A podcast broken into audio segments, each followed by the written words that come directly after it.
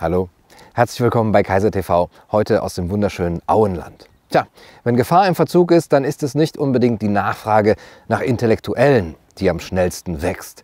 Bei einem Autounfall wartet ja schließlich auch niemand sehnlich auf den Ruf, lassen Sie mich durch, ich bin Philosoph. Wir wenden uns da doch lieber an die bewährten Experten auf dem verlangten Gebiet. Wenn die Gefahr aber nicht nur ein einzelnes Gebiet betrifft, sondern eben gleich das ganze System, wie das System Gesellschaft mit all seinen Untersystemen, ja, dann, wer könnte es denn dann besser sein, der uns Rat geben kann, als der Spezialist fürs Allgemeine, der Philosoph, der Intellektuelle? Und doch vermisst niemand die mahnenden Beiträge des engagierten Intellektuellen, wenn es in erster Linie ums rasche Handeln geht, und schon einzögern die Gefahr der unterlassenen Hilfeleistung heraufbeschwört. Ja, im Gegenteil.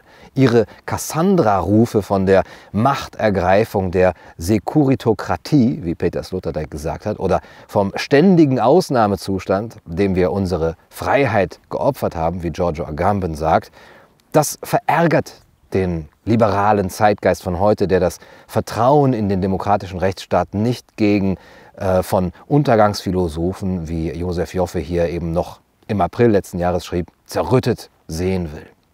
Die Frage, warum und unter welchen Umständen wir uns überhaupt von Intellektuellen reinreden lassen sollten in die Gefahrenabwehr per Verordnung, diese Frage ist gleichbedeutend mit der Frage nach der Existenzberechtigung von Intellektuellen. Eine Frage, die sich gerade in Zeiten der Krise eben stellt, in denen Gefahren nur noch mit dem Zusatz im Verzug geliefert werden.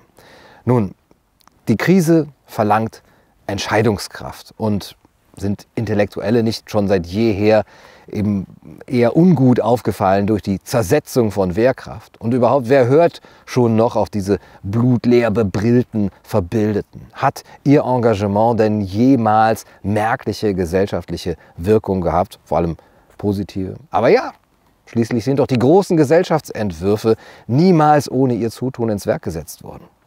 Ja, mit Blick auf die Katastrophen des 20. Jahrhunderts und auf die äh, fragwürdige Rolle, die die Priesterkaste, wie Helmut Schelsky gesagt hat, die Priesterkaste der Intellektuellen hier einnimmt, mag man froh sein, dass äh, ihnen heute keine größere meinungsbildende Rolle mehr zukommt als Til Schweiger oder Helene Fischer. Aber nur die wenigsten unter denen, die sich zum Thema Corona zu Wort gemeldet haben, waren ja tatsächlich Warner und Mahner. Viele, sehr viele von ihnen haben eher ihre Aufgabe darin gesehen, die neue Macht des Verordnungsstaates und ihre Akzeptanz seitens der schutzsuchenden Bevölkerung, ja, wenn nicht zu preisen, so doch mindestens für andere Zwecke in Anschlag zu bringen wenn der Staat doch nur einmal bei noch dringenderen und langfristigeren Herausforderungen auch so entschieden handeln würde und mit dem Mut zu Verbot und zur Regulierung so rigoros durchgreifen würde, wie er es jetzt hier bei Corona getan hat. Tja, die verheerenden Nachfolgen einer solchen Intervention, die werden ja von den Intellektuellen kaum je in Rechnung gestellt werden. Das entspricht ihrem altbekannten Mangel an dem, was Thomas Sowell Consequential Knowledge genannt hat. Ja, aus der Verantwortung dafür, was eben nicht nur an volkswirtschaftlichem Schaden, sondern auch tatsächlich an vermeidbarem Leid und einer Veränderung der Mentalität, einer bedenklichen ähm, Entwicklung der gesellschaftlichen Mentalität, was da eben die Folge ihres Schweigens oder ihres, ähm, un, ihrer unkritischen Affirmation sein wird. Aus dieser Verantwortung konnten sich die Intellektuellen schon immer recht unbeschadet herauswinden. In dieser Hinsicht ist derzeit von den meisten Intellektuellen tatsächlich höchstens ex negativo zu lernen.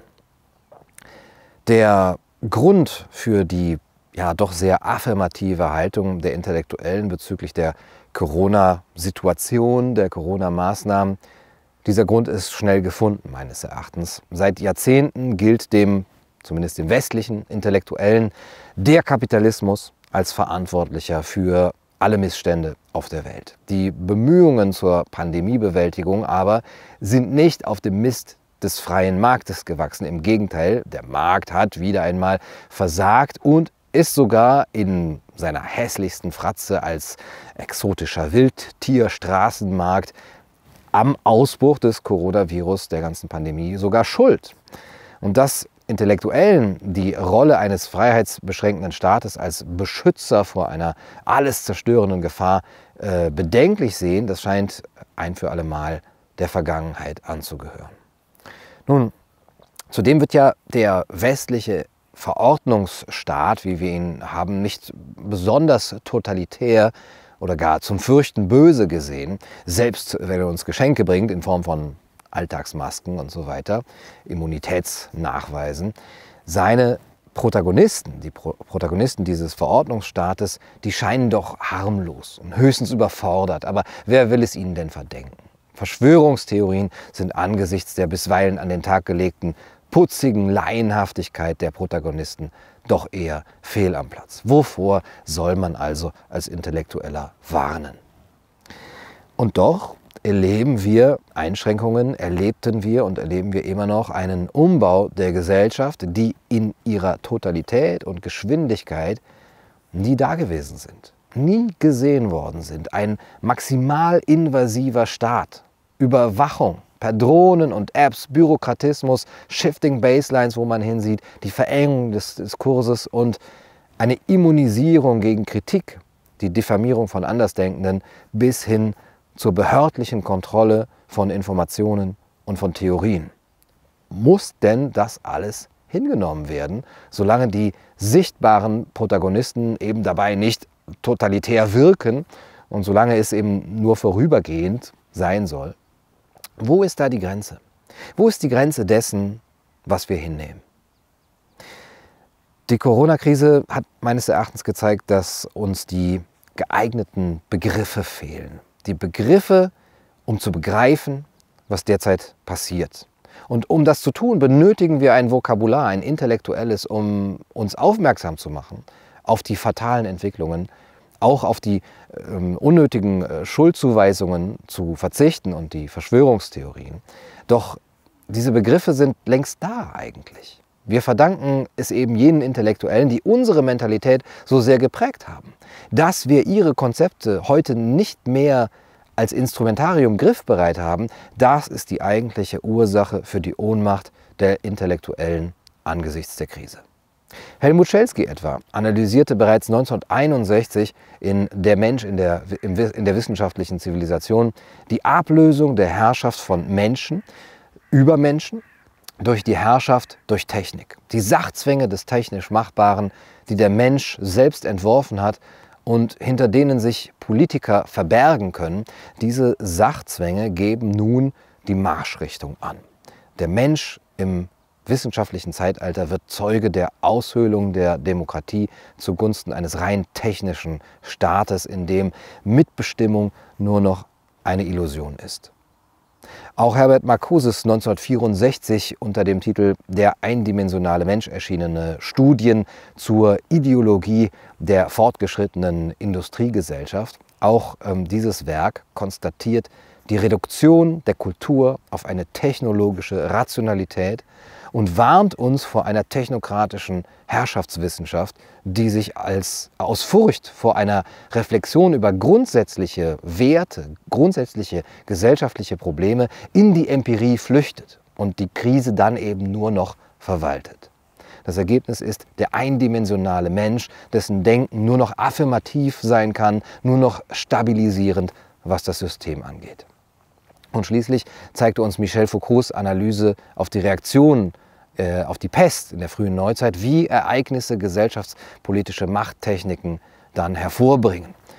In Überwachen und Strafen von 1975 geht Foucault diesem Gedanken nach, dass die Behörden damals die Pest nutzen konnten, um ihre normative Macht auf die Individuen anzuwenden und durchzusetzen. Das Ziel war die Erzeugung einer gesunden Bevölkerung. Als Mittel erhielten Kontrolle und Disziplinierung bis in die feinsten Details der Existenz, wie Foucault schreibt, eine Rechtfertigung.